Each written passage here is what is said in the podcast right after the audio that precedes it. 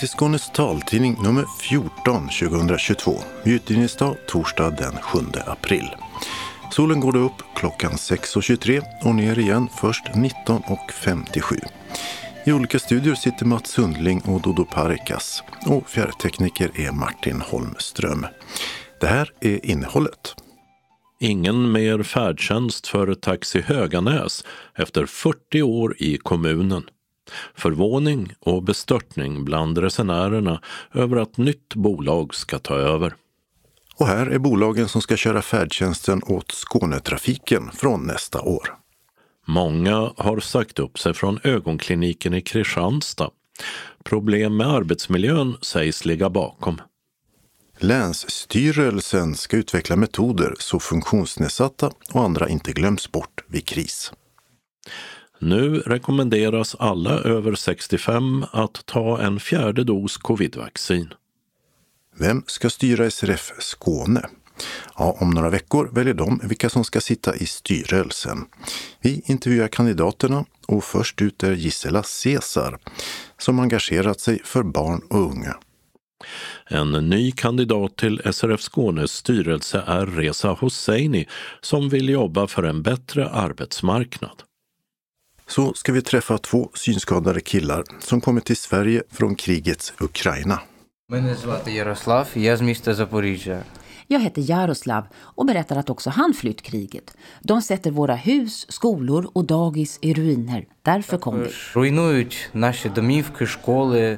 Och höra om hur det var där och om deras tankar om framtiden. Öppnat och stängt med hamnkrog och sommargator. Evenemangstips med syntolkning, Svansjön och fågelvandring. Och kalendern med påsk, pratshow och hallelujakör. Anslagstavlan med regionala och lokala meddelanden, referat samt ändringar i kollektivtrafiken. Idag delar hela Skåne på tavla. Och allra sist redaktionsrutan. Färdtjänsten i Höganäs ska från i höst köras av ett nytt bolag. Det betyder att Taxi Höganäs, som har hand om eh, färdtjänsten sedan 40 år, inte får fortsätta. Efter en ny upphandling gjord av kommunen blir det istället bolaget Telepass som tar över den 1 oktober. Cecilia Lindestam Wipke är avdelningschef på Höganäs vård och omsorgsförvaltning. Ja, det stämmer att det är Telepass som vann upphandlingen. 40 år har Taxi Höganäs kört. Det beror inte på att ni är missnöjda med dem då, eller? Nej, absolut inte. Eh, känns givetvis tråkigt att förlora en lokal leverantör som vi varit nöjda med. Men eh, lagstiftningen är upphandlingen som styr ju naturligtvis. Och jag tror att vi kommer säkert bli nöjda med Telepass som leverantör också. Vad var det som gjorde att de vann upphandlingen? Eh, det var ju inte prisupphandling. Eh, det var fast pris, så att det var utvärdering på kvalitet. Vad är det som talar för att Telepass håller högre kvalitet än Taxi Höganäs som har kört så länge? Utifrån det inlämnade anbudet, det är det man går på. Vad de lovar utifrån anbudet.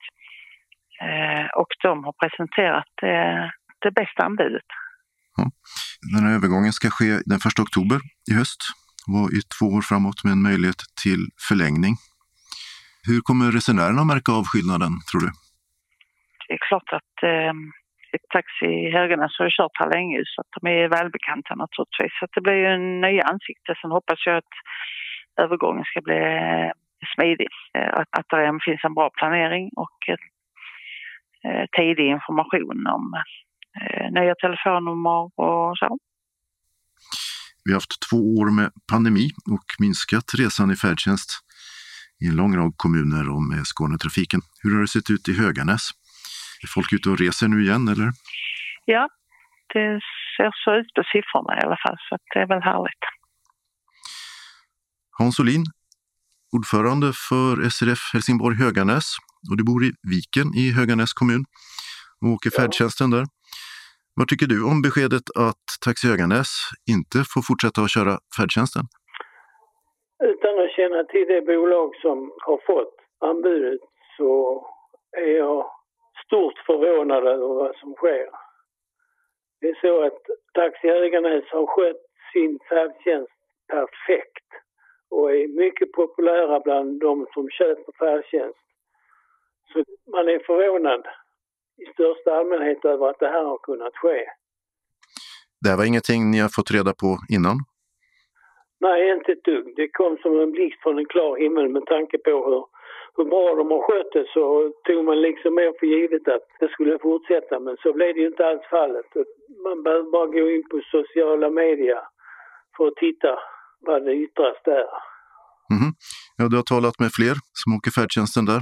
Vad tycker jag du? Talat, jag har talat med fler ja. och alla är lika förvånade och alla är lika bestörta över att det här har kunnat ske. Det lokala taxibolaget är ett med kommunen och har sin normala taxirörelse här också. Och det gör ju att de får svårt i framtiden om de tappar färdtjänsten. Alltså ekonomiskt då, om någon tappar en så stor kund?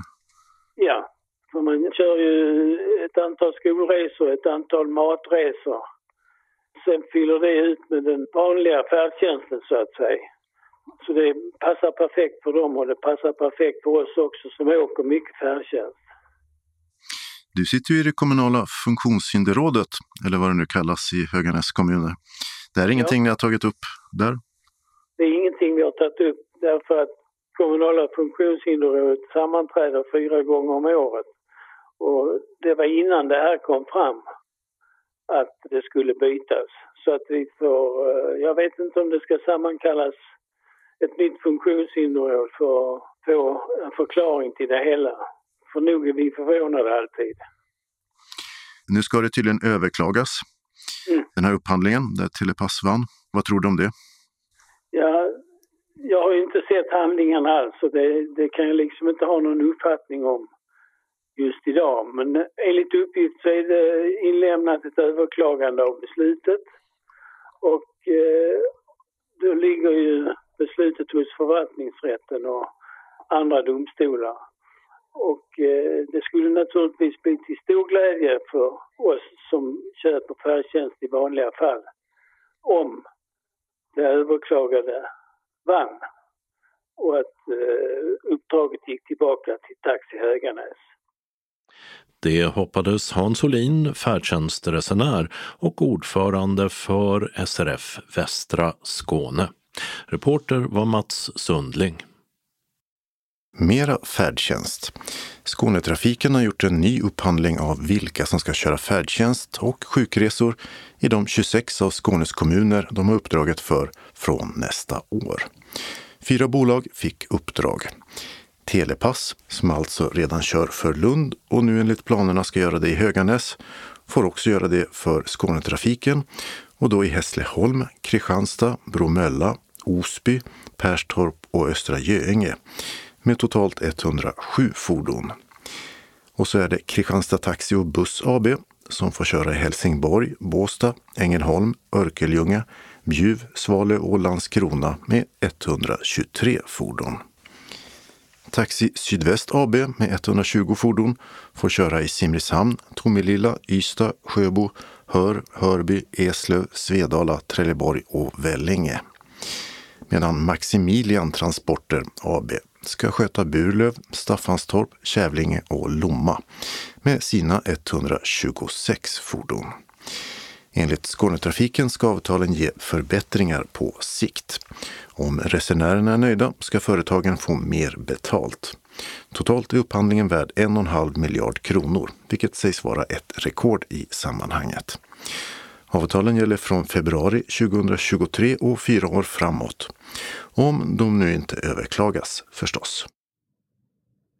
Flera chefer som lämnar jobbet och stora arbetsmiljöproblem. Det präglar Centralsjukhusets ögonklinik i Kristianstad, skriver Kristianstadsbladet.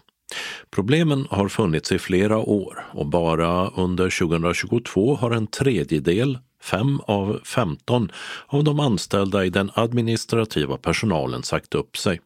Inte heller inköpta chefstjänster till höga kostnader, i genomsnitt 384 000 kronor i månaden, har förändrat situationen. Fackförbundet Vision konstaterar i en kommentar att arbetsmiljön uppenbarligen blivit sämre sedan i september.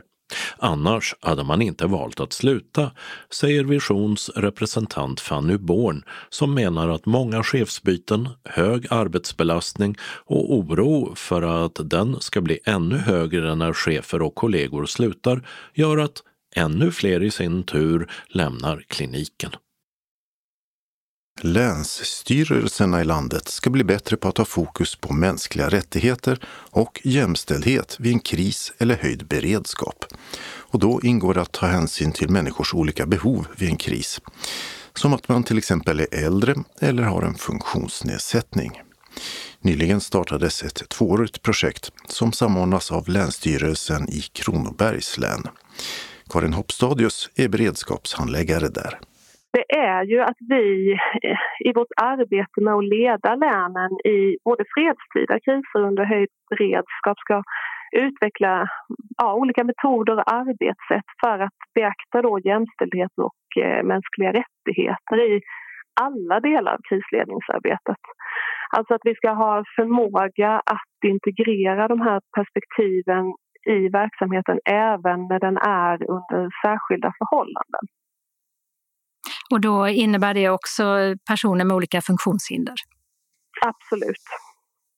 Och vad är det för svårigheter, tänker du, som man kan ha om man är funktionshindrad och det blir en kris? Olika grupper i samhället har ju olika förutsättningar och det försöker man ju arbeta med att beakta i, i vanliga fall utifrån myndighetens roll. Men eh, jag känner att det blir speciellt viktigt under kris och eh, krisledningsarbete att säkerställa att olika gruppers behov eh, tillvaratas på bästa möjliga sätt även under kris. Och eftersom projektet är så nystartat så har man inte hunnit utarbeta så mycket ännu. Men när det gäller till exempel att få ut information till allmänheten vid en kris så kan det handla om att personer som har någon funktionsnedsättning kan behöva få den utformad på ett annat sätt Karin Hopstadius igen. Information är ju en sån sak vi har pratat mycket om, till exempel att man ska kunna tillgodogöra sig viktig information som kommer från myndigheter. Eh, säg en situation att det brinner i närheten av det område man befinner sig i eller att eh, vattnet kanske inte går att dricka och liknande. Att man då kan ta till sig information om, om de här viktiga händelserna. Och för de som inte ser då, hur, hur tänker man kring informationen där? Vi är precis i uppstarten av det här projektet så det kommer ju vara en del av, av det vi tittar på när vi sen går igenom eh, vilka delar vi behöver ta fram eh, beskrivningar och eh, arbetsrutiner för i projektet. Och vad är anledningen till att eh, ni fick det här uppdraget från början? Nej, men vi har ju sett att Eh, speciellt under den här långa händelsen kopplat till covid, att, att det är jätteviktigt att ha med de här perspektiven i krisledningsarbetet, för annars tappar vi i kvalitet. Och vi har ju också sett att det är väldigt lätt att tappa bort de här perspektiven som kanske finns med i det dagliga arbetet till viss del, men när man kommer i en kris igen mer stressad situation där man också går utanför liksom ordinarie beslutsstrukturer och eh, ordinarie arbetsstrukturer, att det då blir desto viktigare att se till att, att eh, säkerställa att de här perspektiven beaktas. Är det grupper som man lätt tappar bort? Ja, jag skulle säga att det kanske snarare är perspektiv man lätt tappar bort. Man pratar om människor, man glömmer bort att det finns eh, barn, att det finns äldre, att det finns folk med funktionsnedsättningar, att det finns kvinnor och män och att vi, vi måste bara säkerställa att vi tillvaratar allas rättigheter utifrån de möjligheter och, och behov som finns. Och hur kommer ni att eh, gå vidare nu? För ni har precis fått uppdraget. Mm, det har precis fått uppdraget. Just nu håller vi på att arbeta med att ta fram en projektplan, eh, bilda styrgrupper och arbetsgrupper kring detta. Eh, nu har vi också den situationen att väldigt många länsstyrelser är involverade i stabsarbete kopplat till kriget i Ukraina. Så då får vi såklart anpassa arbetet efter det och se också hur vi kan få in de här perspektiven i den pågående händelsen. Och det kan väl också röra de flyktingar som kommer till Sverige och som har olika behov, antar jag? Absolut det är en jätteviktig fråga. Är det många likheter där mellan kriget i, i Ukraina och covidkrisen? Nej, men likheterna är väl att, att man arbetar på ungefär samma sätt från länsstyrelsernas sida med liksom lägesbildsarbete, med analysarbete, med samverkansarbete. Och det är just de delarna vi vill systematisera. Att vi ska liksom säkerställa att det ska inte vara beroende på någon enskild person finns på plats eller någon som råkar ha kunskap om de här frågorna utan det ska vara systematiserat så att vi alltid får med det. Det sa Karin Hoppstadius, beredskapshandläggare på Länsstyrelsen i Kronobergs län. Och uppdraget fick länsstyrelserna i sitt regleringsbrev från regeringen. I februari 2024 ska projektet redovisas. Reporter var Åsa Kjellman Erisi. Så en uppdatering om coronaläget. Från och med i fredags klassas inte längre covid-19 som en allmänfarlig eller samhällsfarlig sjukdom. Och det gör, som vi berättat tidigare, att en rad tvingande regler om till exempel intyg vid resor och maxantal besökare är historia. För den här gången i alla fall. Det innebär också att Region Skåne slutat sammanställa statistik kring sjukdomen med till exempel antal inlagda på sjukhus. Och de kurvorna har pekat ner sedan årsskiftet. Omikronvarianten av viruset hade i förra veckan tagit över helt och den är ju både mer smittsam och samtidigt mindre farlig än tidigare varianter. Men eh, det beror enligt Folkhälsomyndigheten och andra på att så många är vaccinerade, något de fortfarande rekommenderar eftersom pandemin inte är över. Och nu rekommenderar de att alla som är 65 år eller äldre tar en fjärde vaccindos. Tidigare gällde detta de över 80. Och samma råd ger de till de under 65 som har någon form av immunbrist.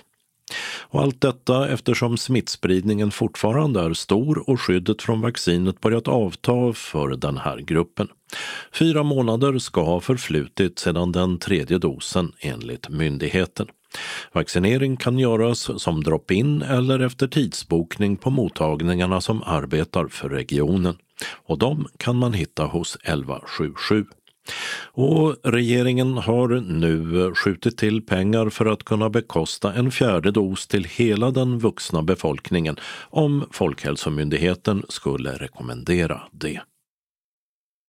Om några veckor har SRF Skåne årsmöte med val av vilka som ska sitta i styrelsen. Och vad den gör påverkar ju alla synskadade i Skåne. Så i en serie intervjuer ska vi höra vilka som kandiderar och vad de vill göra. Först ut är Gisela Cesar som nyligen fyllde 50 år och bor i Lund. Hon är inte själv synskadad utan är engagerad eftersom hon är förälder till ett barn med en grav synskada. Jag är eh, mamma till två barn varav en är eh, synskadad, blind. I yrkesarbete så jobbar jag som administrativ chef på Lunds universitet. Jag tycker om att umgås med familjen, håller på med inredning uppe på landet i stugan jobbar med barn och ungdomsverksamheten inom SRF och sitter även med i styrelsen. Men det här att eh, du då vill vara med i distriktsstyrelsen, eh, varför vill du vara med? Jag har suttit med en mandatperiod nu. Jag tycker det är ett intressant arbete. Ehm, och det jag brinner för är ju barn och ungdomsfrågorna. Och det är det jag jobbar också vid sidan om i en arbetsgrupp. Och är det de du vill fortsätta att eh, jobba med eller har du fått andra intressen under de här två åren som du har varit med? Alltså man får en annan insikt i det övergripande arbetet men det är ju ändå barn och ungdomar där jag känner att jag kan bidra och där jag har erfarenhet. De två år som har varit då, eh, tycker du att du har fått eh, gehör för de tankar du har kring eh, barn och ungdomsverksamhet? Ja, men det tycker jag absolut. Och jag har även fått hjälp av eh, ombudsmannen på distriktet med att ha kontakt med eh, Region Skåne vad gäller barn och ungdomar. Har du kunnat förändra någonting genom ditt engagemang? Det vet jag inte om jag har, har förändrat någonting, men jag känner att vi har fått en, en dialog och vi har eh, möten med synenheten där jag tror att vi i slutändan kan påverka vad gäller eh, hjälpmedel och även aktiviteter för barn, eh, ungdomar och deras föräldrar. Det har ju varit pandemi också under de två år som du nu har varit med. Har det påverkat, tycker du? Ja, det har ju påverkat de aktiviteterna vi har planerat, att vi har fått ställa in vissa och tänka om vad gäller andra. Men vi har ändå försökt genomföra de flesta eh, genom att ändra så att vi har varit utomhus istället. En stor aktivitet har vi skjutit på och det var vår skidresa till Åre. Men den har vi genomfört nu i januari i år. Och hur var det? Jättekul. Vi hade ju två familjer som inte kom med på grund av eh, corona. Men totalt sett så var vi sex familjer med synskadade barn och deras syskon. Där våra synskadade barn på förmiddagen hade en eh, skidlektion eh, med lärare. Och det hade de en och en så att man hade fullt fokus på att individen skulle få så mycket hjälp och stöttning som möjligt. Och sen så på eftermiddagarna så hade vi någon form av aktivitet. Vi var ute med eh, skoter och eh, sen så var vi ute med hundspann, ute och grilla i naturen. Och efter två år av pandemi, vad betydde ett sånt här läger, tror du, för barnen? Ja, det var ju väldigt uppskattat, var det. Så att jag tror att det betydde mycket. Men det som jag tycker är viktigt och som jag tänker på och vill få igång nu, det är eh, att få en kontinuitet i de aktiviteterna som är för, för synskadade. Det vi hittills har ordnat har ju varit spridda aktiviteter där man träffas ibland. Men att få igång någonting med kontinuitet eh, och det vi jobbar med nu det är elektronskytte. Och att, att veta om att nej men, en dag i månaden eller varannan vecka eller vad vi nu lyckas åstadkomma så kan man träffas och skjuta elektronskytte. Är det viktigt det här med att det är något återkommande? Ja, det tror jag. Dels med att man kan träffa kompisar och, och om jag tittar på min stora son, han har ju sina aktiviteter och det är en gång i veckan och då träffar han kompisar och så. Men att, att för våra barn, så, så i alla fall här nere i Skåne, så, så finns det inte aktiviteter med kontinuitet. Och det är det jag vill få igång. Är det något annat du tycker är viktigt den kommande perioden om du kommer med i distriktsstyrelsen att jobba med när det gäller olika frågor? En fråga som jag tycker är viktigt är att våra barn ska slippa gå igenom att få hjälpmedel som inte fungerar och att det ska provas ut en viss tid när man redan från början märker att det här fungerar inte för mitt barn. Och att eh, man ska behöva kämpa för att få hjälpmedel som är utanför sortiment. Jag tycker att man från synenheten borde vara mer lyhörd eh, när flera föräldrar säger att Nej, men det här funkar inte och, och steget efter funkar inte heller. Att det ska inte behöva ta ett år innan man har ett, ett hjälpmedel som är bra. Har du något exempel där på något hjälpmedel som inte fungerar och som ni har mm. jobbat med? Ja, det har jag. Eh, klocka där man får en klocka med, med visare som flyttar sig och den ska man prova ett visst tag. Och sen får man en klocka som pratar. Det är inte så himla kul eh, när man i skolan ändå kanske är en person som är lite, jag ska säga annorlunda, men jag, såg, jag kan bara berätta om hur min son har upplevt det i alla fall. Han tycker inte det är kul att, att behöva trycka på en knapp för att höra sin klocka. Eh, och när klockan säger klockan är. Han tyckte det var väldigt pinsamt och jobbigt. Han, han har inte använt sin klocka. Och det tog ett år innan vi hade en klocka som fungerar och det är en klocka som finns utanför sortiment. Och när andra föräldrar berättar om samma sak så tycker jag att då borde synenheten vara snabbare att, och vara mer lyhörda för det vi säger. Inte bara gå igenom en, en rutin som på förhand är, tidskrävande för alla men som även kan dra ner våra barn i och förlora intresset för att, att vara självständiga och lära sig klockan. Får du gehör för det här när ni har era möten med synenheten? Jag upplever ändå att, att det sista mötet var bra just med tanke på detta. Men sen vet jag ju inte om det egentligen kommer att innebära en förändring i det långa loppet. Men jag hoppas på det. Och det är ju upphandlingsregler som ligger i vissa fall över deras huvuden också. Det sa Gisela Cesar som är en av valberedningens kandidater till en plats i SRF Skånes distriktsstyrelse. Intervjun gjordes av Åsa Kjellman Erisi. Ja, snart är det alltså val till SRF Skånes styrelse och en helt ny kandidat för en plats i den är Glimåkrabon Reza Hosseini som vi fick tag på under en tågresa. Han har tidigare varit aktiv i bland annat Unga med synnedsättning US och tycker arbetsmarknaden är en viktig fråga. Mitt namn är Reza Hosseini. Jag är 30 år gammal. Jag bor i Gilin också just nu. Och eh, ja, jag är helt blind, så jag ser ingenting alls. Varför kandiderar du till SRF Skånes styrelse?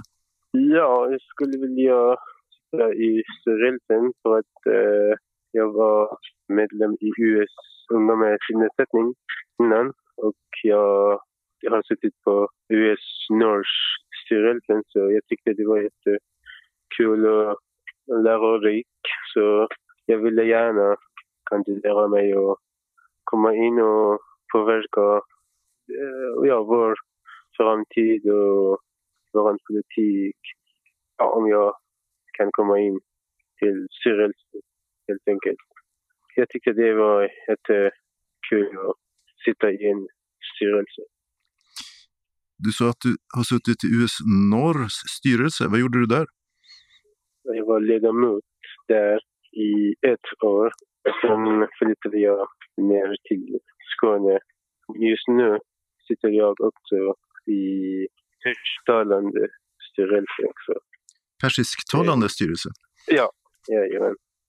Och vad är det du skulle vilja arbeta för om du blir invald?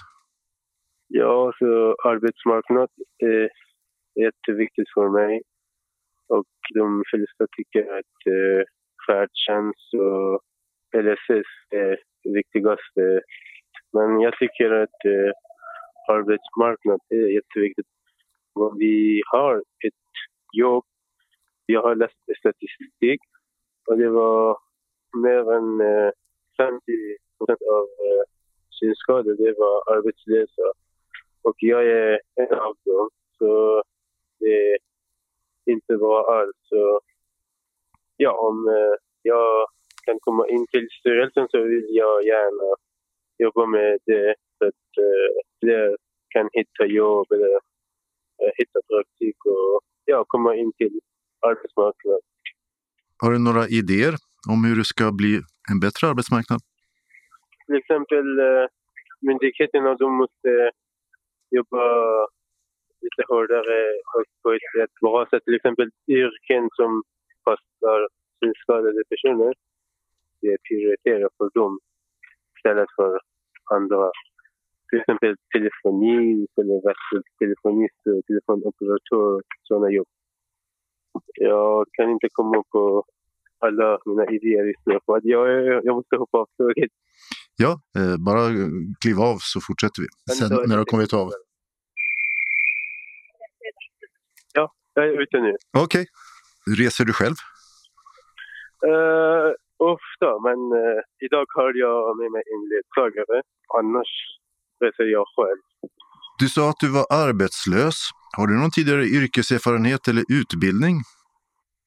I somras uh, var jag klar med mina behörigheter. Så jag läste på Gilling Akrofolkhögskolan. Så efter det är jag arbetssökande, men jag har tyvärr inte hittat något jobb. Så därför tyckte jag att eh, arbetsmarknaden är jätteviktig. Särskilt för oss som inte ser. Annars, när du inte letar arbete eller kandiderar till SRF Skånes styrelse, då, vad gör du helst då? Har du några intressen? Uh, så jag gillar jättemycket uh, idrotter. Jag spelar goalball, uh, five-side. Alltså fotboll? Ja, fotboll exakt.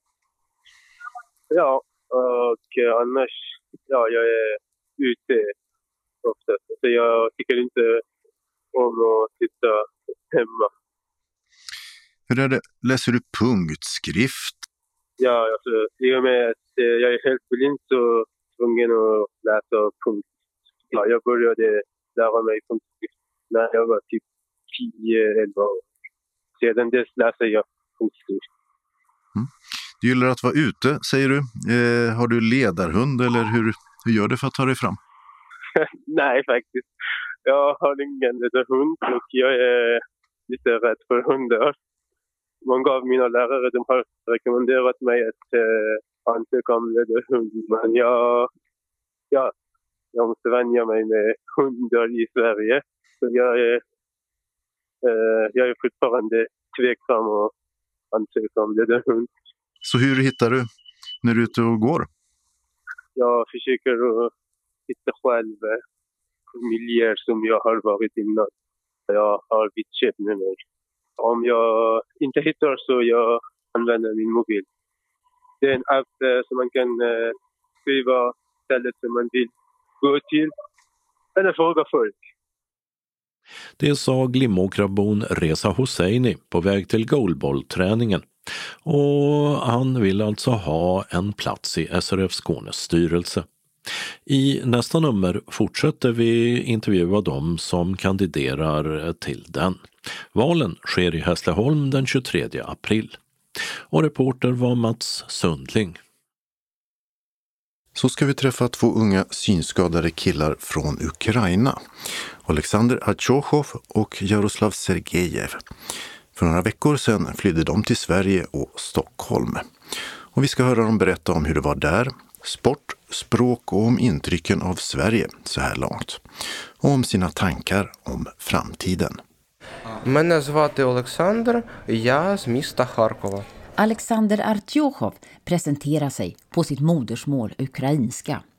Jag heter Alexander Artjochov och kommer från staden Charkiv, säger han och berättar att han kom till Stockholm för att det blev krig i Ukraina. Vi kom hit för att vi ville få skydd. Ми е, приїхали до Стокгольму, тому що ми е, втікли від е, війни, яка е, зараз е, е, в Україні, е, яка охоплює всі частини України. Ми приїхали до Стокгольму, е, щоб е, відчути. Щоб відчути безпечність і е, та також щоб е, е, зберегти наше життя. Ярослав Сергієв, som sitter mitt emot, presenterar sig också. Мене звати Ярослав, я з міста Запоріжжя. Jag heter Jaroslav och kommer från orten Zaporizjzja, säger han och berättar att också han flytt kriget. De sätter våra hus, skolor och dagis i ruiner. Därför kom vi. Також е, руйнують наші домівки, школи, дитячі садочки, тому ми втікли з України. Alexander och Jaroslav sitter i foajén på vandrarhemmet Zinkens damm i södra Stockholm. De har varit här några veckor efter att ha lämnat Ukraina. Alexander är 19 och Jaroslav 18 år. De är båda långa och smala och har kortklippt hår. Alexander har stickad tröja med breda tvärgående ränder och jeans. Jaroslav bär en röd träningsoverallsjacka och har träningsbyxor. När de är ute går de för det mesta med vit käpp. De har kommit hit med sina familjer. Jaroslavs mamma, Tatjana, sitter med här vid bordet. Tatjanas man är kvar i Ukraina och strider. Hemma i Ukraina gick Alexander och Jaroslav i en skola för barn med synnedsättning. Charkivs skola för synskadade och blinda barn. Det är en halvt statsstödd internatskola med drygt 200 elever. En av sex skolor för barn med synnedsättning i landet. Alexander som är 19 har slutat skolan men Jaroslav har ett år kvar. Vid sidan av ukrainska talar pojkarna, som så gott som alla i Ukraina, ryska. Ett språk som liknar ukrainskan. Och så talar killarna engelska. Jaroslav var i skolbyggnaden i Charkiv när ett ryskt plan för några veckor sedan flög över området och bombade en byggnad intill, berättar han. Одного дня, е, точніше 2 березня, е, недалеко від нашої школи прилетів сюрприз від е, російських окупантів. Бомба була Det var en överraskning från ryska ockupanter, säger Jaroslav och berättar att han hann kasta sig på golvet för att efter ett tag ringa sin mamma och berätta att han var i säkerhet. Jaroslav säger att han var chockad, men också förberedd. Yeah, I was in shock a little, but I know what is it war. I know uh, that it can happen. The, I was ready to this. För några veckor sedan samlade Jaroslavs och Alexanders familjer ihop sig och begav sig iväg. Flera av deras släktingar stannade kvar i landet. Det var en lång resa, berättar Alexander. Uh, so, well, it was a really long journey to Stockholm because we had uh, several uh, embarkations, you know, since uh, like, like uh, from the point of uh, our hometown to uh, Stockholm, and uh, even uh, when we were um, in Kharkov, it's our hometown, and uh, when we were planning um, to escape, we didn't even think, and we didn't even. We couldn't even imagine that it would lead us here. Det var en lång färd. När vi planerade visste vi inte att resan skulle leda oss hit. Vi hade inget land i sikte. Vi ville till en plats som inte betraktades som Ukraina. Först kom vi till Polen och där stannade vi några dagar och funderade på kommande resa. Vi hade två val, berättar Alexander. Det första var att stanna och försöka få jobb till föräldrarna och utbildning för barnen. Det andra var att flytta till ett annat land. Vi valde det senare, för där skulle det kunna finnas bättre utbildningar och fler möjligheter. I Warszawa mötte vi ett företag som arrangerar bussresor för flyktingar. Vi anmälde oss och åkte iväg med bussen. Färden tog hela dagen.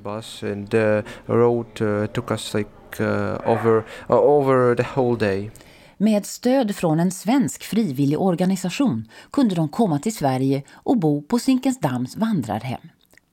Plötsligt när vi sitter där i foajén kommer det en man i träningskläder fram till oss. Det är Mark Blake. Han är från Parasport Sveriges fotbollskommitté. Mark Blake vet om att familjerna är här och ska informera Jaroslav om möjligheten att spela fotboll. Han håller fram två fotbollar för blindfotboll, en större och en mindre. Båda skramlar när man skakar dem. Jaroslav ska välja en som han tycker passar. Han väger dem båda i sina händer och väljer. Okay, I made my choice. Uh, Take this. You take the proper one. I'm taking this. This is, Is it uh, okay? It's a proper blind football, like the ones they play in Paralympics, and it says IPSA, International Blind Sports Association, and it says respect, which is from UEFA. The UEFA support IPSA. Wow. Yeah. So this is for you, and if you if you stay in Stockholm, we train on Sundays, and if you don't stay in Stockholm, you can train yourself. Mark Blake berättar för pojkarna att det står IBSA, International Blind Sports Association, på bollen och ordet respekt. Det är från Internationella fotbollsförbundet, UEFA. Uefa stöttar den internationella synskadefotbollen, säger Mark. Han säger att om Jaroslav stannar i Sverige är det träning på söndagar. Och om han inte stannar, ja, då kan han träna själv. Och så visar Mark genom att knyta sin ena hand och hålla den under Jaroslavs handflata och rulla lite hur man stannar en boll med foten. Och han passar bollen till Jaroslav som står på golvet mitt emot. Ready? А теперь лови так же самое его. Feet lost. On the table. Foot on ball. Foot on ball. Foten på bollen, säger fotbollstränaren. Full kontroll, som en pingvin. Och passa till mig. V. Foot on ball. На- Ноги Yep. пингвином. Yep. Pass. Excellent. Okay. Både Jaroslav och Alexander är sportintresserade. Alexander har simmat sedan han var nio år och är idag elitsimmare, medlem i det ukrainska landslaget för parasportsimmare. Jaroslav har spelat goalball. Mellan 2020 och 2022 var han med i ett lag där hemma. Efter det började han undersöka musik, till exempel österländsk musik, och började spela. And uh, actually, I am nice drummer. Actually, everyone saying to me this, but I am not believing in this because I think I'm not very nice drummer. Jag är i själva verket en bra trummis, säger han. Alla säger det, men jag är inte säker. Jag är inte så säker på min färdighet. Jaroslav vill inte vara med i ett band. Jag vill spela själv, säger han, för jag gillar det. I'm playing only myself because uh, I don't like be in some bands. I don't I don't like uh, uh, some depends of something. No, no, no. Yeah. We are playing with my friend, but I want to be alone because I like it. Действительно самостоятельный. Самостоятельно. Конечно. Seems like you speak Russian. Ja, Да, Ja, I do. Софи det blir tal om självständighet och individualitet och alla faller in i samtalet. Det framkommer att jag, Sofie Heine, reporten, talar en del ryska och har bott många år i Moskva och också varit i Kiev flera gånger. Det var under Sovjettidens sista år, 1991 till 95, när både Ukraina och Ryssland tillhörde Sovjet. Vare sig Alexander eller Jaroslav var födda då, men killarna känner väl till den eran. Dramatisk, säger de. It was a very dramatic period of time after the Soviet Union had fallen apart. So. När Alexander ska beskriva situationen för personer med synnedsättning i Ukraina talar han i negativa ordalag. So I should say that um, our government um, doesn't bother uh, themselves to uh, care about the blind uh, and, and, neither about the blind nor about the visually impaired uh, because um, uh, I have uh, I have never heard of them implementing uh, any laws or decisions that would help um, the blind or the visually impaired in a way. For example, I consider our city inaccessible to move within, uh, uh, to uh, even to walk through the cities. Vår regering bryr sig inte så mycket om de blinda och synskadade, säger han. Vår stad till exempel är ganska otillgänglig. Alexander berättar att om man är ute så får man svårigheter att använda käppen. Det är så många ojämnheter i gatan så man kan ramla omkull. Många gator har inte ljudsignaler och man vet inte när man ska korsa gatan. När det blir rött kan det vara så att man själv står kvar medan de andra korsar gatan. De andra såg signalen, men du gjorde det inte. Because they, of course, they saw a light and you didn't. När Jaroslav får samma fråga kan han inte säga så mycket. Han har bott på skolan större delen av tiden och inte rest så mycket. Jag är ung, har inte rest så mycket och har inte så mycket erfarenhet, säger han. I can't say to you so much about it because I don't have so much experience in, for example, traveling in Ukraine because I'm not so old for make some, how to say, Vysnovoksanya. Uh, to, to draw any conclusions? Yes, yes. Mm. Här i Sverige har killarna hunnit vara ute en del. De har rört sig runt Zinkensdamm där de bor och de har också varit till exempel i Gamla stan. Här kunde de till exempel känna på den runsten som finns inmurad i husfasaden i hörnet Kåkbrinken Prästgatan.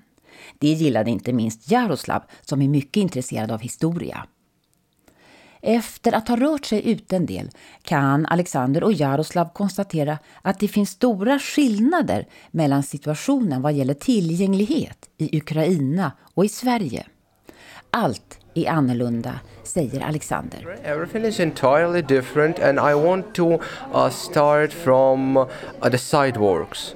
Sidewalks are much more narrow are much more narrow than in Ukraine, and there is a uh, divider uh, uh almost uh, on each sidewalk. There is a divider uh, between a bike road and a road for people who just um, go across the street. Trottoarerna är smalare här. Gång- och cykelstråk är delade så att cyklarna är på en del och fotgängarna på en. Ibland är det svårt att gå på gatan. Bilarna står så nära trottoaren. Men det hjälper en att hålla kursen och inte svänga hit och dit. I Ukraina när man går på trottoaren så kan man plötsligt upptäcka att man går i stora svängar hit och dit. Because uh, in Ukraine the sidewalks are much wider and when walking down the street you can uh, find yourself swinging uh, like going sideways from right to left. That, that's what happens to me often when uh, walking down the street or walking down a sidewalk. Uh, so Här finns också bättre signalering för att gå över gatan. I Ukraina är det bara tyst när man ska gå. Här kan jag reagera på ljudet bättre och korsa gatan snabbare. Signalize, uh, there's a, an easier way used to signalize when uh, it turns red and then green so you know where, you know the exact time when you need to cross the road it just changes the sound instead of uh, Ukraine where um, once it turns green it just uh, gets silent and you understand uh, uh, that you need to go across the road now. But here it's implemented in a little bit different way, so it just changes the sound and makes it it makes it louder. Uh, and I think it uh, it's a better solution than in Ukraine. It, uh, as for me, it's felt like yes, I can. Um, I can react at the sound better than at the silence and go across the road quicker. Jaroslav håller med.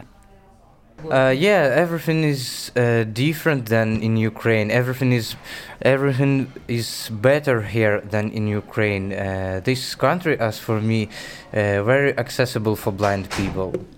I think not 100%, but uh, it is more than uh, it is better more than in Ukraine. Ja, allt är bättre här än i Ukraina, säger Jaroslav. Det här landet är mycket tillgängligt för synskadade personer. Jag känner inte till hela Sverige, men i Stockholm är allt tillgängligt för synskadade personer. I don't know about all Sweden, but in Stockholm uh, everything is accessible for blind people. Jag frågar killarna vad som är det konstigaste här i Sverige. Alexander har hittat något som överraskar. Det är människorna.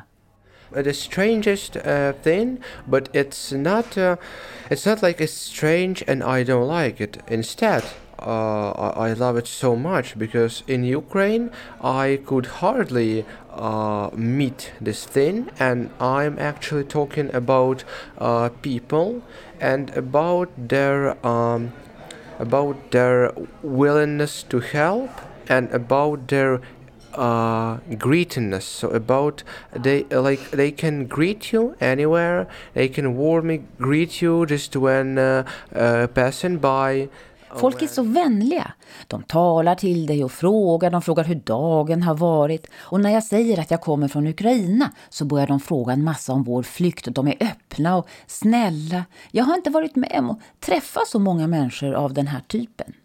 Och så kommer killarna på något riktigt konstigt tunnelbanan. Well, the strange thing is your subway. Oh yeah, actually, everything woven and you get confused once yes, you yes, got uh, once you get in. Du kan gå vilse. Det är så många nivåer. Jag tillbringade 20 minuter med att försöka hitta rätt väg, säger Alexander. So uh, I remember us spending like 20 minutes uh, on finding the right line and the right way, uh, the, the, right direction in which we uh, had to go. So it is it's quite strange because we, we don't have a multiple subway system in Ukraine. It's just vi har inte system med flera spår i Ukraina. Nu närmaste tiden väntar för gruppen försök att hitta bostad, utbildning, jobb, ja, en tillvaro att utgå ifrån. Vad framtiden rymmer på sikt vet inte killarna men båda har planer. Alexander har satt upp några milstolpar för sitt liv. Han ska börja studera vid högskola och är inskriven vid Charkivs nationella universitet uppkallad efter Karasin. Han vill ha ett jobb som handlar om språk. Uh, so yes, I also want to get a languages related job. I'm not jag vet inte vilket sorts jobb det ska bli, men det ska vara relaterat till språk. Jag drömmer om att bli en person som kan vara nyttig för samhället med koppling till språk. Jag är inte säker på hur det kommer att bli, men vi får se vad som kommer upp vid horisonten.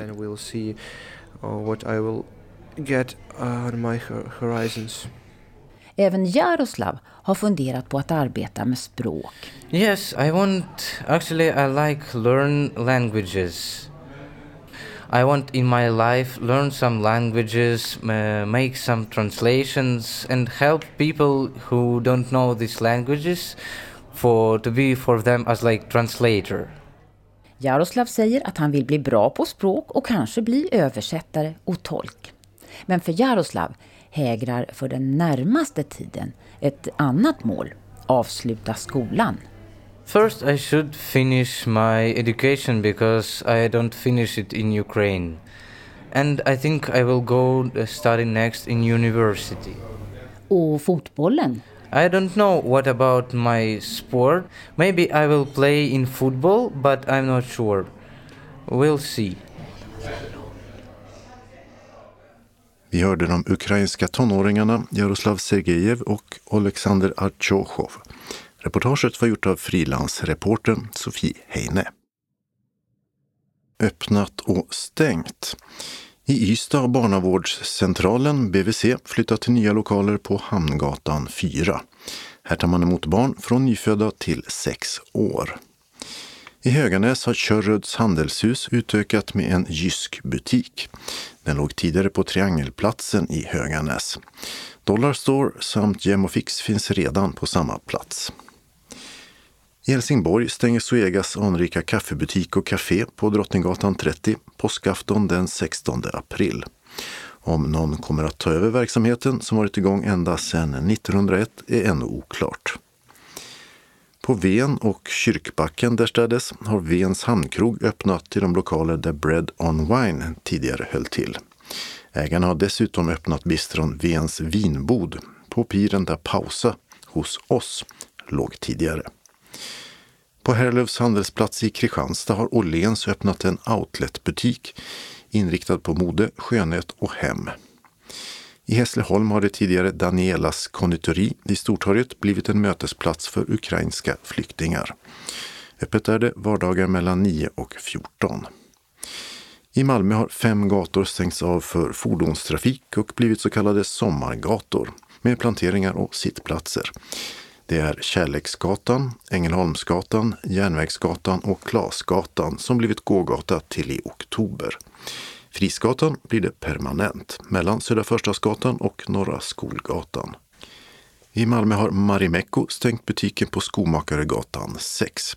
Och det var deras sista egna butik i Skåne. I lokalen har nu istället optikerkedjan A-optik öppnat. I Malmö har den mexikanska restaurangen Maya Cantina stängt på Spångatan 32. Men i maj ska de öppna i större lokaler som också rymmer en vinbar, då på adressen Drottninggatan 36. Evenemangstips. Syntolkade tv först. På grund av kriget i Ukraina finns nu URs miniserie Bakgrunder med tre fem minuters avsnitt för högstadieelever. Del 1 handlar om landet Ukraina, del 2 ställer frågan Vad är Nato? medan del 3 heter Krigets lagar. Avsnitten ligger på sajten UR Play. Dessutom finns programmet Fria ordets dag med diskussioner och övningar i yttrandefrihet, källkritik och källtillit kopplade till aktuella händelser. Sjätteklassare deltar från sitt klassrum via länk. Serien har mellanstadiet som målgrupp och är ett samarbete mellan SVT, Sveriges Radio, UR och tidningar runt om i landet. När dessa tips spelas in finns ett 38 minuter långt avsnitt utlagt på sajten UR Play. Ett tredje syntolkat program i sammanhanget är Källkoll, kriget i Ukraina och det är för högstadiet. Desinformation och propaganda är vanligt förekommande i konflikten i Ukraina. Vem och vad kan man lita på i det här fallet? Syntolkade program i TV4 så. Castingen till Bonde söker fru måndag 11 april 20 21. Och nya avsnitt av Sortera upp ditt liv samma måndag samt 18 april 21 22 tisdag 12 och tisdag 19 april 21-22 krimserien Bäckström. Torsdagarna 14 och 21 april 20-21 Sveriges värsta bilförare och samma torsdagsdatum klockan 21-22 Elitstyrkans hemlighet. Måndag 18 april 20-21 går Livet efter dig. Torsdag 28 april 21-22 är det dags för Karl Fredrik på Österlen. Och alltihopa med syntolkning via hemsidan tv4.syntolken.se. Dessutom visas några långfilmer i kanalen TV4 Film med syntolkning via appen Movietalk. Lördag 9 april 21.00 Flykten till framtiden där handlingen kretsar kring 22-årige och obotligt hjärtsjuke Svante på 1970-talet. Han råkar hamna i vår tid när hans sjukdom går att bota, men hur ska operationen ordnas? Långfredag 15 april 21.00 sänds Jag älskar dig, en skilsmässokomedi. Och samma fredag, 15 april 21.30, så sänder vanliga TV4 Britt-Marie var här med Pernilla August i titelrollen efter Fredrik Backmans succéroman med samma namn. Det nya kulturhuset Ravinen vid Norrvikens trädgårdar i Båstad är platsen för ett föredrag om textilkonstnären och grundaren av mattväveriet som också bär hennes namn, Märta Mås Fjätterström. Det är nu på lördag 9 april 14.00 i Ravinens Birgit Nilssons sal. Biljetten kostar 110 kronor och det är Angelica Persson från ateljén i fråga som föreläser. Adressen är Kattviksvägen 232 i Båstad. Ravinen har telefon 0730 64 80 58 och biljettbokning görs på hemsidan ravinenkultur.se. På Bellevigårdsbiblioteket, Svansjögatan 9 i Malmö blir det föredrag och litteraturuppläsning med översättaren och förläggaren Mikael Nydahl från Linderöd nu på söndag 10 april mellan 15 och 16. Temat är situationen i Ukraina. Nydahl är lärare i litterär översättning och har bland annat översatt ryska författare som går emot landets regim. Ytterligare ett biblioteksevenemang i Malmö med Ukraina-tema blir den 19 april 19.00 till 20 då Sydsvenskan journalisten, författaren och Rysslandskännaren Kalle Knivile samtalar med statsvetaren Bo Pettersson från Malmö universitet. Knivile har även arbetat på svenska ambassaden i Ukraina.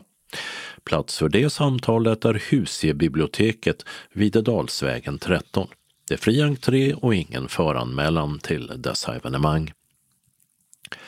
Membra Jesu Nostri är sju påskkantater av Dietrich Buxtehude som framförs i Heliga Trefaldighets kyrka i Kristianstad 12 april 1930 av Bach Collegium Småland och Göteborg Barock. Det är fri entré. 13 april 16-17 är det frågestund om den kommande om och tillbyggnaden av Helsingborgs stadsbibliotek. Svarar gör bland annat bibliotekets verksamhetsutvecklare Josefin Andersson och det sker på biblioteket som det ser ut idag. Ljudet av tystnad är temat för en föreläsning i Hässleholms församlingshus, Kyrkbacken 2 i Hässleholm 13 april 19 20. Föreläsare är den mångfaldige sommar och vinterprataren i radio, pastorn Thomas Sjödin.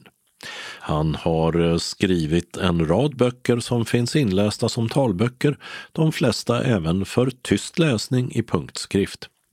Och det är gratis entré. Frank Sinatra är en av de musikaliska huvudpersonerna under en konsert kallad Bröllopsblues på Medborgarhuset i Tollarp, Feglersgata 14, 17 april 18.00. Uppträder gör bland annat Anders Anton sång och gitarr samt Rune Lindqvist på piano som hyllar Frank Sinatra och spelar hans klassiska låtar. Och 19.00 tar bluesgänget Lilla Blå över scenen. Dörrarna öppnas klockan 17. Biljetterna kostar 195 kronor om man inte är medlem i Bluebird Jazz Club. Då är det billigare. Och bokar man före 14 april kan man beställa landgång för en hundring extra. Biljettförsäljning sker via hemsidan biljettkiosken.se.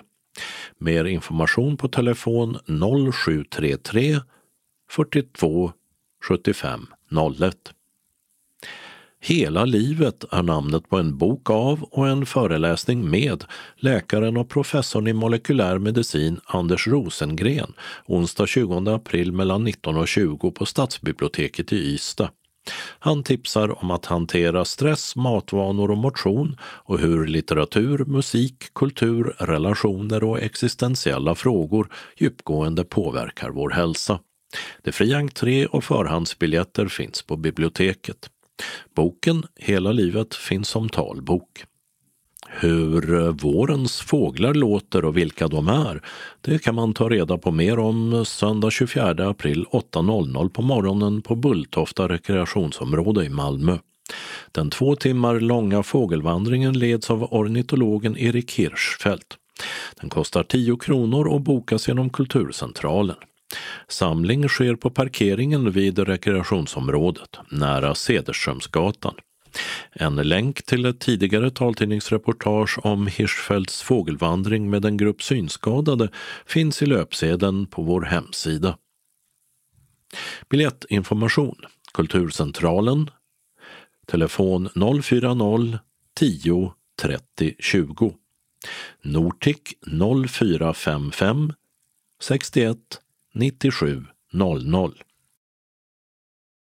Kalendern för årets femtonde vecka börjar måndagen den 11 april då Ylva och Ulf har namnsdag. Och vi är inne i den stilla veckan eller påskveckan. Efter den palmsöndag som passerat är detta blåmåndagen. Tisdagen den 12 april är Livs namnsdag och den stilla veckans färg är vit denna dag.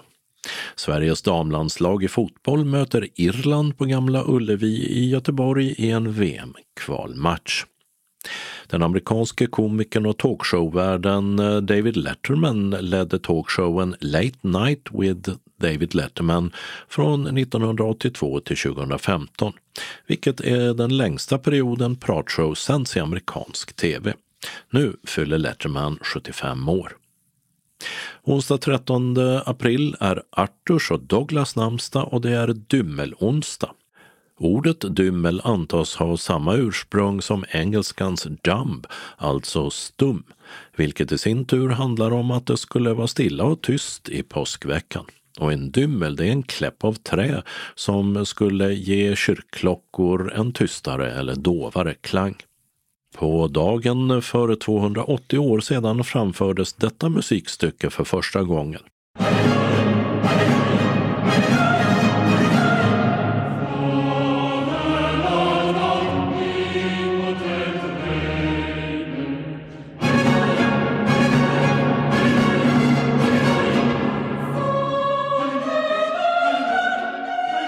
Georg Friedrich Händels oratorium Messias hade premiär i Dublin, Irland den 13 april 1742 och spelades inte som är vanligast numera vid juletid och dessutom i en konsertsal och inte i en kyrka. Här var det Salzburgs Bachkör och Bachkonsort Wien som vi hörde i en bit av Hallelujakören ur Messias.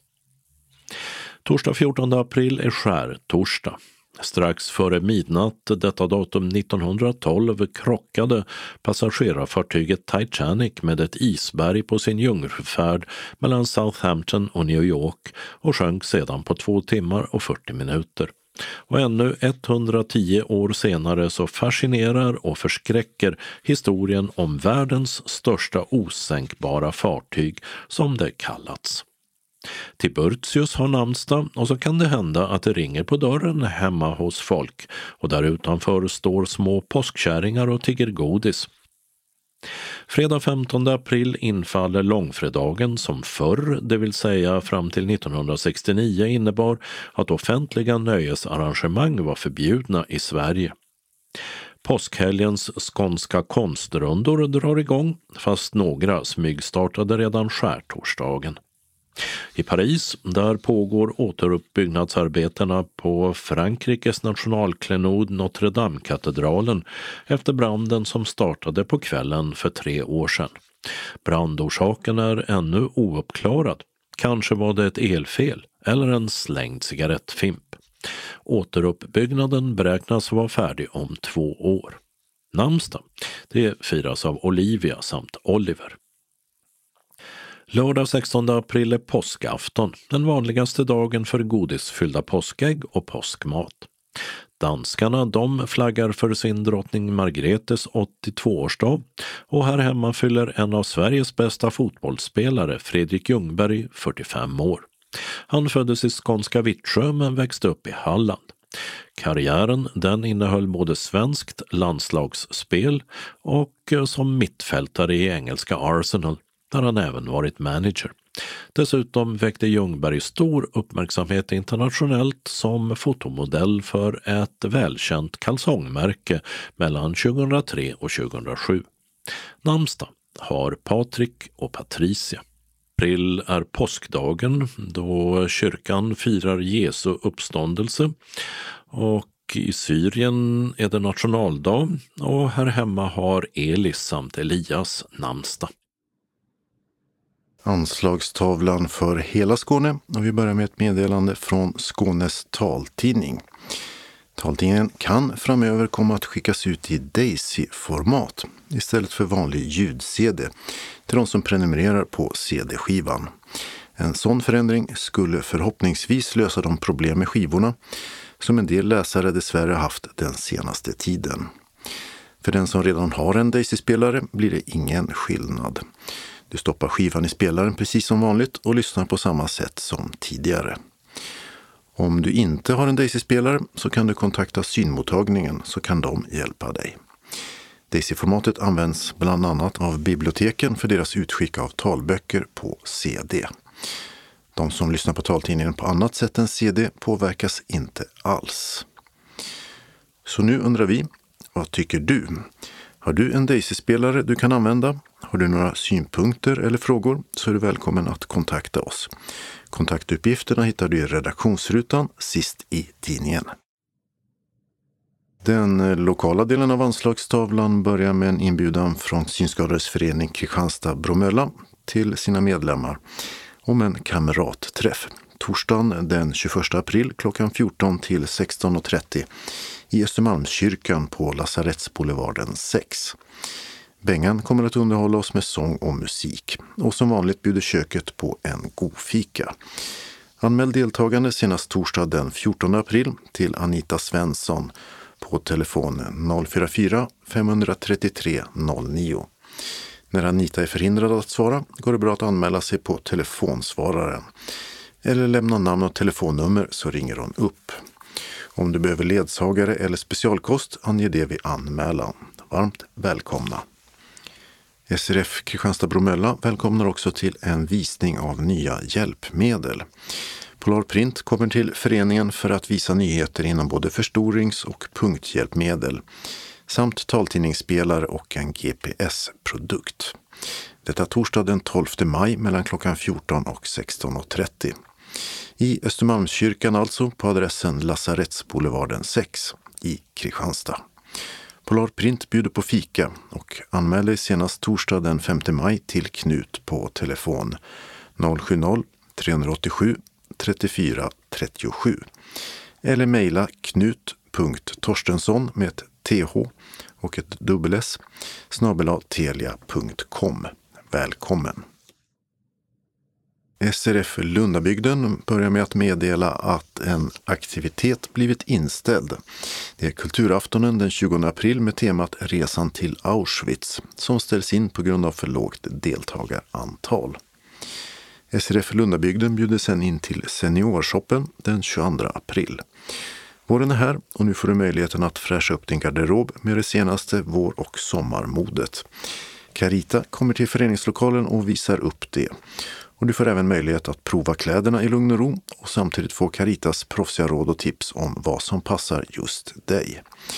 Hon finns på plats från klockan 11. Då får du möjlighet att prova och shoppa loss och när du gjort det så bjuds du på en härlig sallad och det kommer även finnas möjlighet att köpa vin till självkostnadspris. Cecilia håller arrangemanget som värdinna.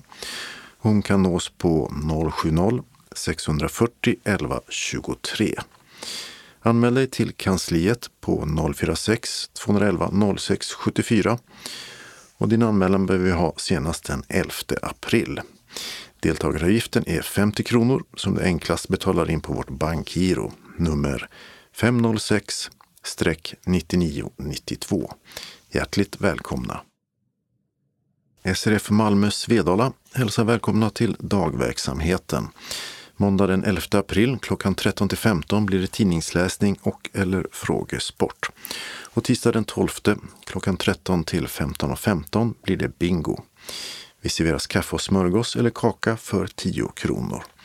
Och vi vill att alla anmäler sig till kansliet. Telefon 040-25 05 40 om man tänker komma. Senast klockan 10 samma dag. Känner man sig sjuk så stannar man hemma.